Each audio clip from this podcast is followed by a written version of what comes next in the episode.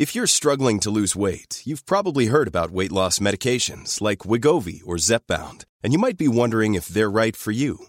Meet PlushCare, a leading telehealth provider with doctors who are there for you day and night to partner with you in your weight loss journey. If you qualify, they can safely prescribe you medication from the comfort of your own home. To get started, visit plushcare.com slash weight loss. That's plushcare.com slash weight loss. plushcare.com slash weight loss.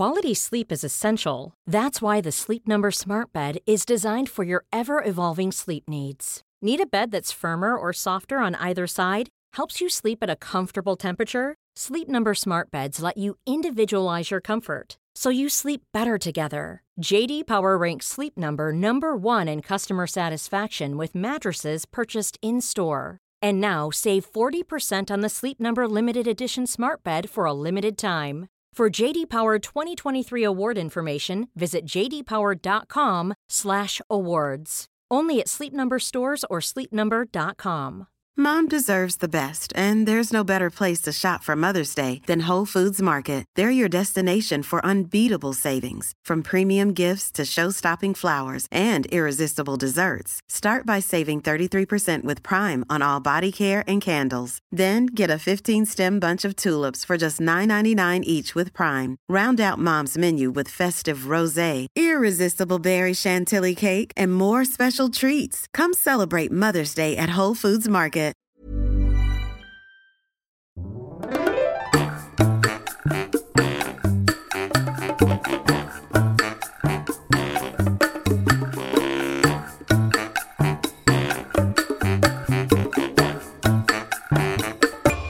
Hola, ¿qué tal? Esto es How to Spanish Podcast. Yo soy David. Y yo soy Ana. En este episodio vamos a hablar sobre música. How to Spanish podcast is designed to help Spanish students improve their listening and vocabulary skills, and it's made possible thanks to our Patreon community. By joining the community, you can access the vocabulary guide and interactive transcript, bonus episodes, and monthly activities to practice your Spanish. If you would like to join the experience, go to patreon.com slash howtospanishpodcast. La música es una de esas cosas que vive con nosotros siempre, ¿no? No podemos escapar de ella. Aunque no quieras, escuchas música en el supermercado, si tomas un taxi, si prendes la televisión, siempre va a haber música en algún punto. Entonces, es algo que es parte de nuestra vida y que, por supuesto, forma parte de una conversación cuando conoces a alguien. Por eso creemos que es súper importante que puedas hablar un poquito sobre música. Siempre es ese tema que también te ayuda como a romper el hielo, ¿no? Cuando no sabes qué hablar y no sabes ni siquiera cómo está el clima y todas esas cosas que a veces pueden ser muy básicas pero que sirven para entrar, la música siempre es una gran opción. Y de hecho la música también une culturas, une personas, mucho más de lo que a veces pueden hacerlo los propios idiomas o en complemento con esto. Y yo recuerdo perfectamente, cuando era niño nos llevaron a las pirámides de Teotihuacán, al norte de la Ciudad de México, un gran centro arqueológico que debes visitar si vienes a México. Y arriba había una persona de Japón, un japonés, que tenía una playera de una banda que se llama Scorpions. Y por otra parte también había una persona que parecía alemán que simplemente se acercó a él y le empezó a hablar por la playera. Y él empezó a hablar en alemán, me parece, y esta otra persona se quedó así como, no entiendo. Y el chiste es que acabaron hablando en inglés y la música fue lo que los unió. Ellos estaban hablando como de la banda y los discos y Realmente los dos resultaron ser fans de la banda de dos diferentes partes del mundo. Entonces creo que la música une culturas y une personas. Es por eso que tienes que hablar un poquito sobre música. Vamos a hacerlo de forma muy conversacional. Tenemos algunas preguntas que tú puedes tomar nota y usarlas la próxima vez que tengas una conversación con alguien sobre música. Muy bien, Ana. Pues imagínate que llegas a una fiesta.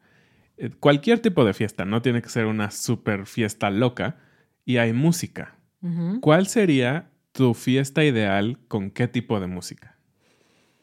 Pues tal vez mi respuesta no va a ser muy similar a la de las personas que nos escuchan, no sé, porque nosotros no bailamos realmente. Entonces, para mí una fiesta en donde haya salsa o cumbia no sería lo más ideal porque no disfruto tanto ese género de música, aunque tampoco me molesta. Entonces, creo que En mi caso sería que hubiera música cantable. Ok. Es decir, cualquier tipo de música que puedas cantar. Y puntos extras si son canciones tristes, de desamor. Creo que al menos en español tenemos un gran grupo de canciones así, entre música ranchera, música de pop, diferentes géneros que son canciones como muy tristes que todos conocemos y que a la gente le gusta cantar cuando están borrachos. Yo no cuando estoy borracha, yo no estoy borracha, pero me gusta cantar ese tipo de canciones de cualquier forma. Entonces, quizás una fiesta donde hubiera un karaoke para mí sería ideal y súper divertida. Sí, suena súper padre porque aparte en el karaoke puedes tener muchos géneros, ¿no?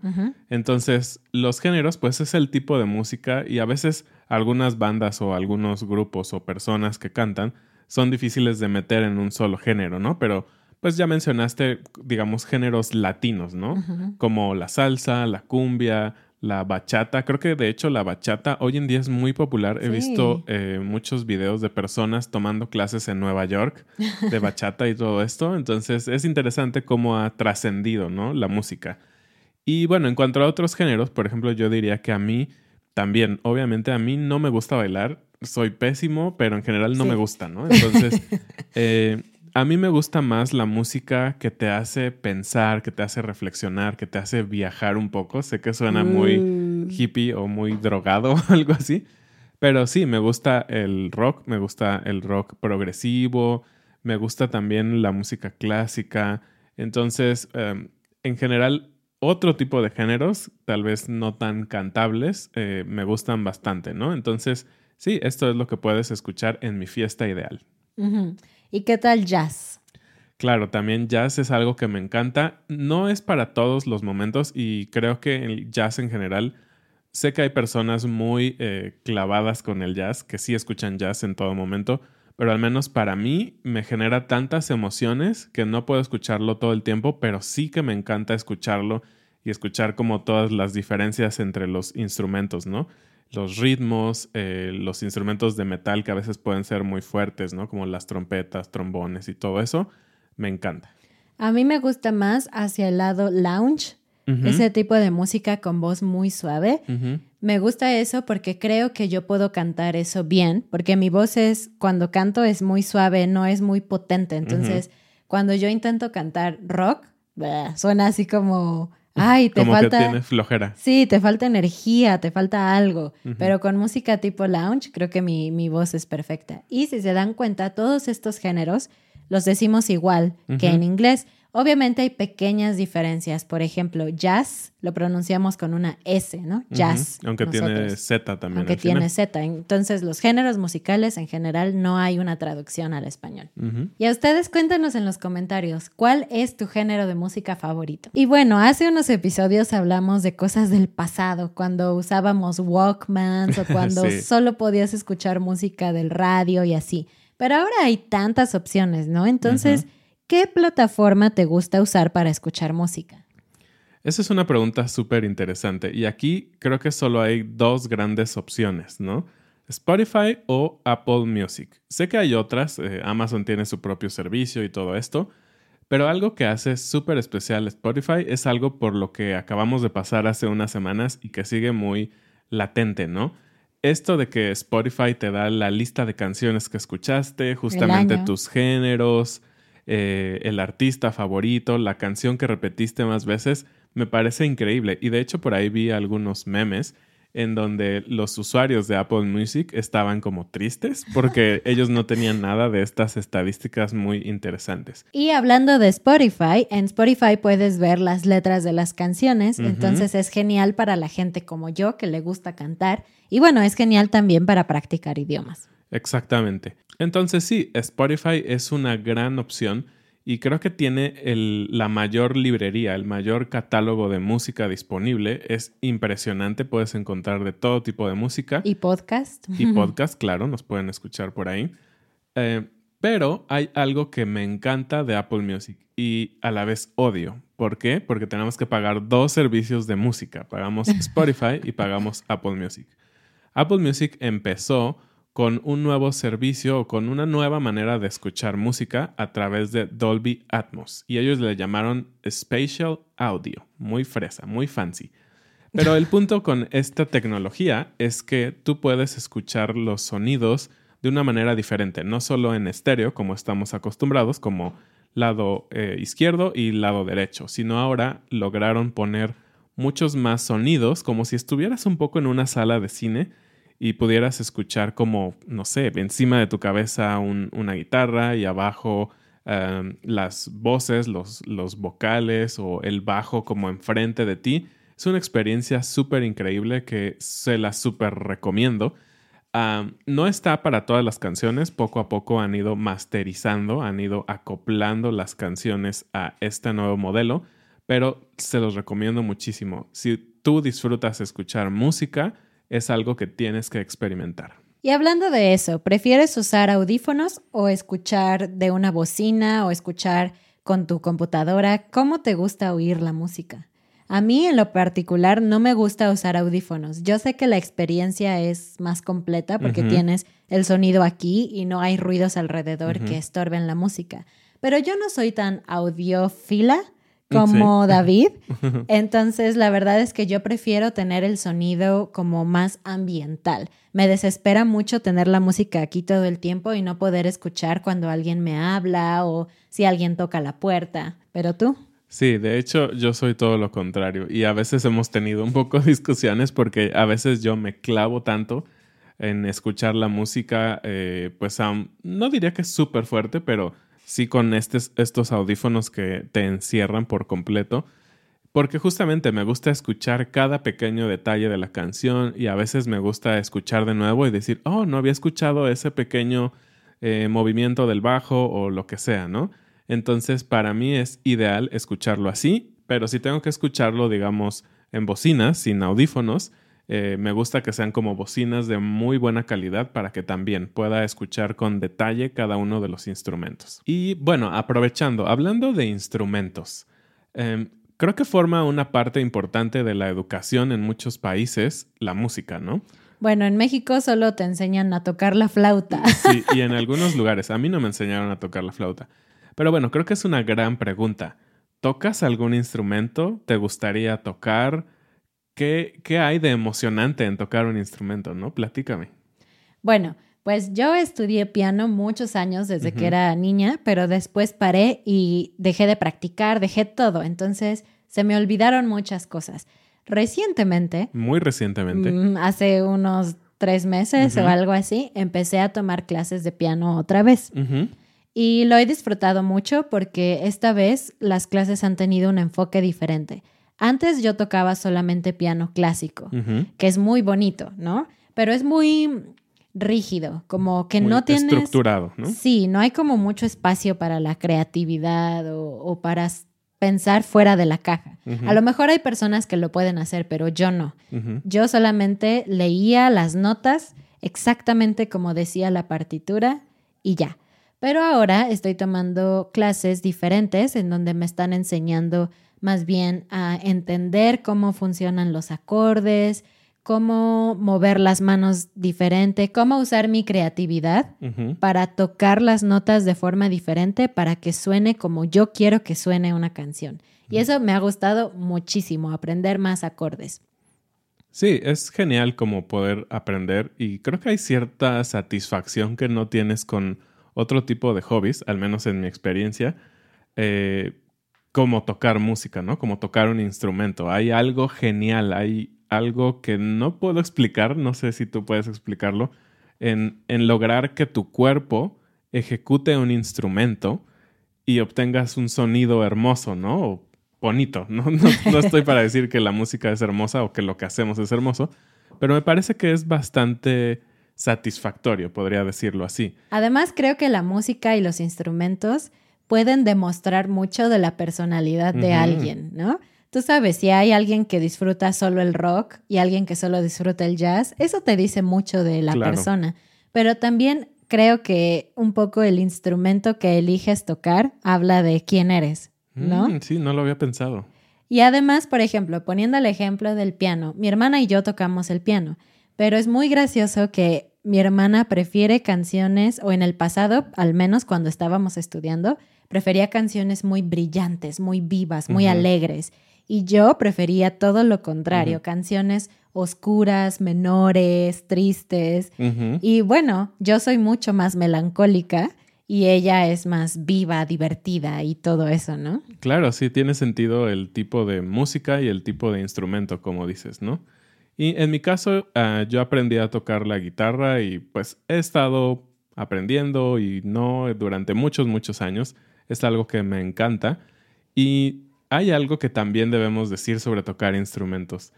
La verdad es que hay sufrimiento, ¿no? En el caso de la oh. guitarra, por ejemplo, cuando tú tienes los brazos tal vez un poco cortos y el mango o el cuerpo de la guitarra en general el cuello de la guitarra es largo, tal vez no puedes llegar por completo, pero en el caso también de la guitarra, cuando tú empiezas a tocar las cuerdas, te duelen los dedos horrible, ¿no? Entonces, las cuerdas pueden ser dolorosas para tus dedos. ¿Hay algún sufrimiento en el piano?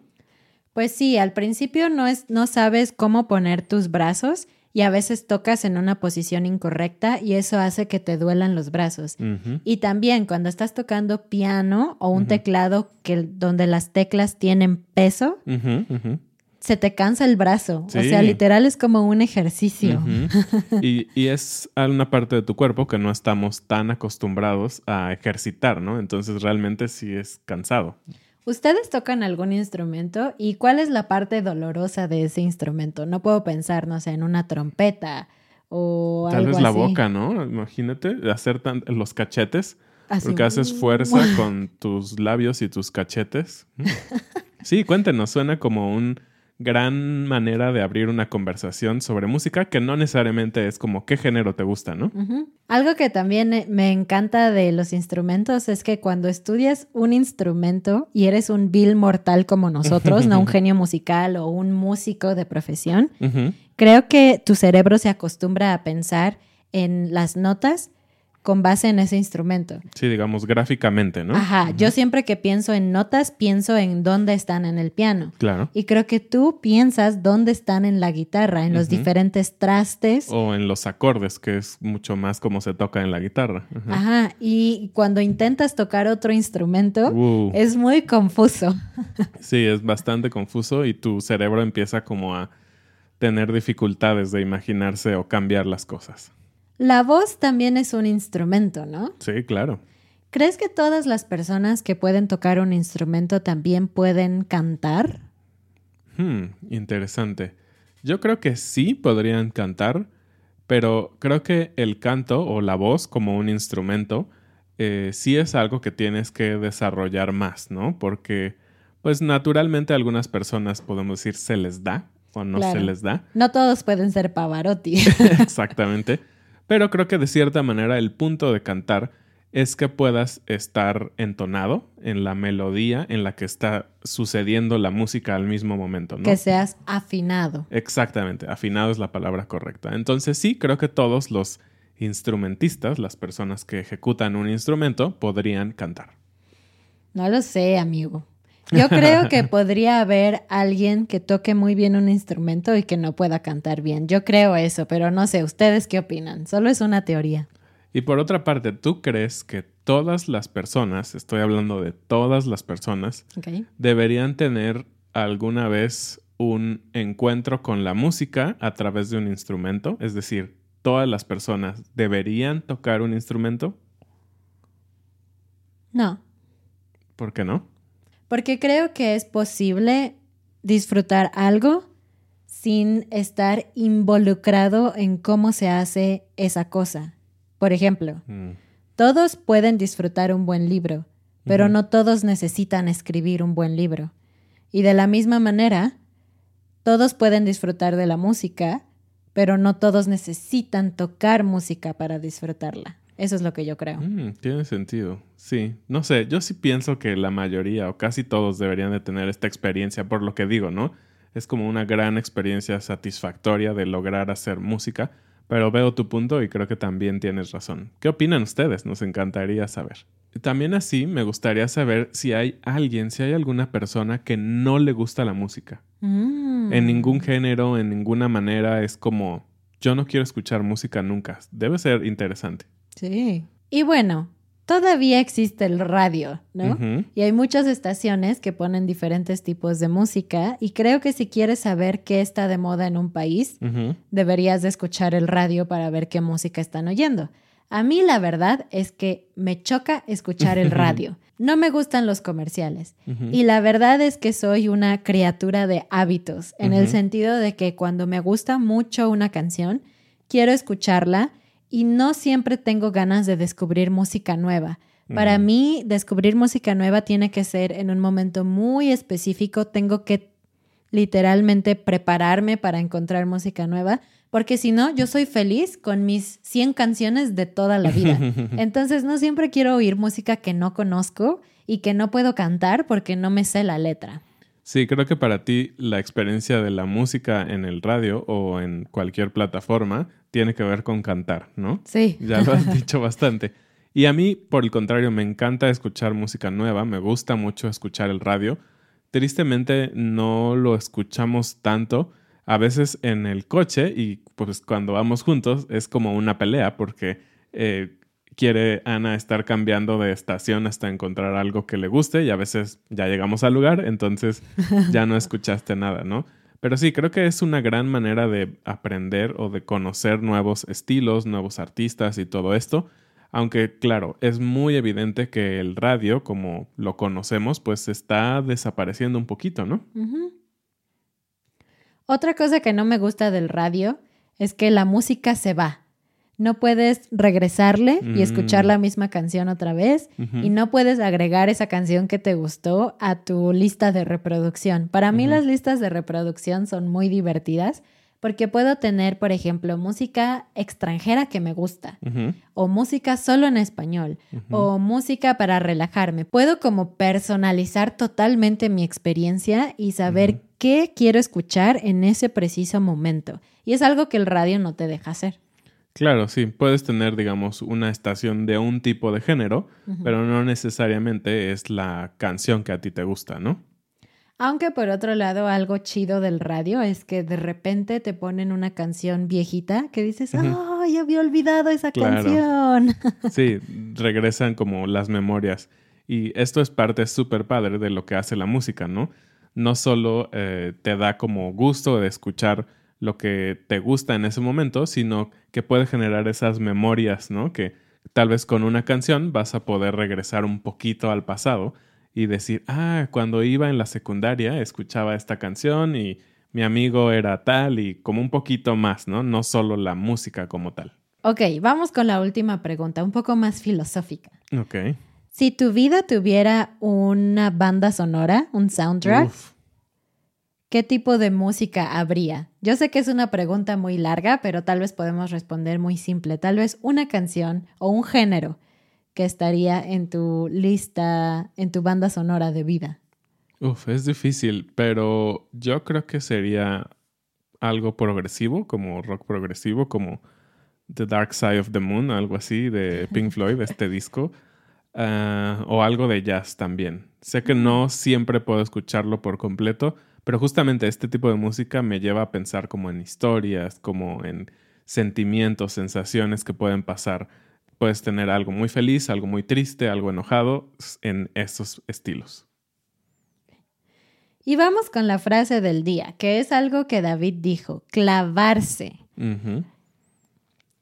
No lo busques en el diccionario, tiene muchos significados, pero clavarse aquí en México, en español mexicano, significa meterse por completo en algo, obsesionarse con algo. Entonces tú puedes usarlo como un verbo, ¿no? Clavarse, por ejemplo, mi hermana se clavó mucho con las películas de terror. Pero también puedes usarlo como un adjetivo, estar clavado o estar clavada. Yo podría decir que yo estoy muy clavada con la música jazz. Exactamente. Y también funciona para las relaciones, ¿no? Cuando ah. son novios o algo así, dicen, ay, ese chavo está bien clavado con su novia, ¿no? Como muy, enamorado, muy metido en su relación y que no ve nada más. Espero que te haya gustado esta conversación. Responde algunas de las preguntas en los comentarios. También si estás en Patreon, recuerda que en Discord tenemos grupos de conversación cada semana donde puedes hablar de estas preguntas con otros estudiantes. Muchas gracias y bienvenidos a nuestros nuevos patrones Eric, Matthew, Jackie, Michael, Jody, Aurelia, Isa, Amiel, Lynn. Kristen. No olvides visitar Instagram. Nuestra página de Patreon y nuestra página howtospanishpodcast.com. Nos vemos la próxima vez. Adiós.